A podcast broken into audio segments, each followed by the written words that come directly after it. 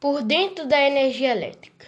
O fato de o Brasil ter um, um, grande número de rios favorece a instalação de usinas hidrelétricas para a geração de energia. Para transformar a força das águas em energia elétrica, a água representada passa por dutos forçados e gira turbina que, por estar inter, interligada ao eixo do gerador, faz com que este entre em movimento, gerada eletricidade. O consumo de energia elétrica depende da potência do aparelho utilizado e do tempo de utilização. Os aparelhos elétricos possuem diferente potência consumindo mais ou menos energia.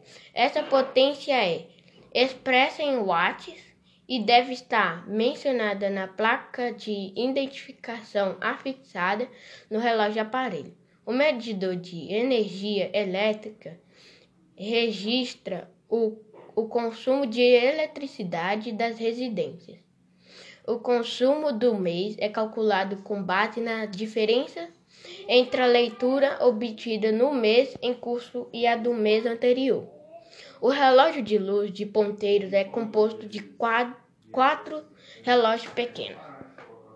Os ponteiros giram sempre no sentido crescente dos números.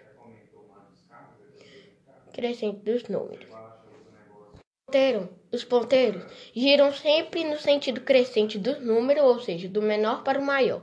Dos quatro relógios pequenos, dois giram no sentido horário e dois no sentido anti-horário. O primeiro relógio, a partir da esquerda, marca o número que se refere à unidade de milhar, o segundo se refere à centena, o terceiro à dezena e o quarto à unidade simples. Para fazer a leitura, comece pelo relógio da direita, escrevendo o último número ultrapassado. Se o ponteiro estiver entre dois números, o menor dele é que deverá ser considerado.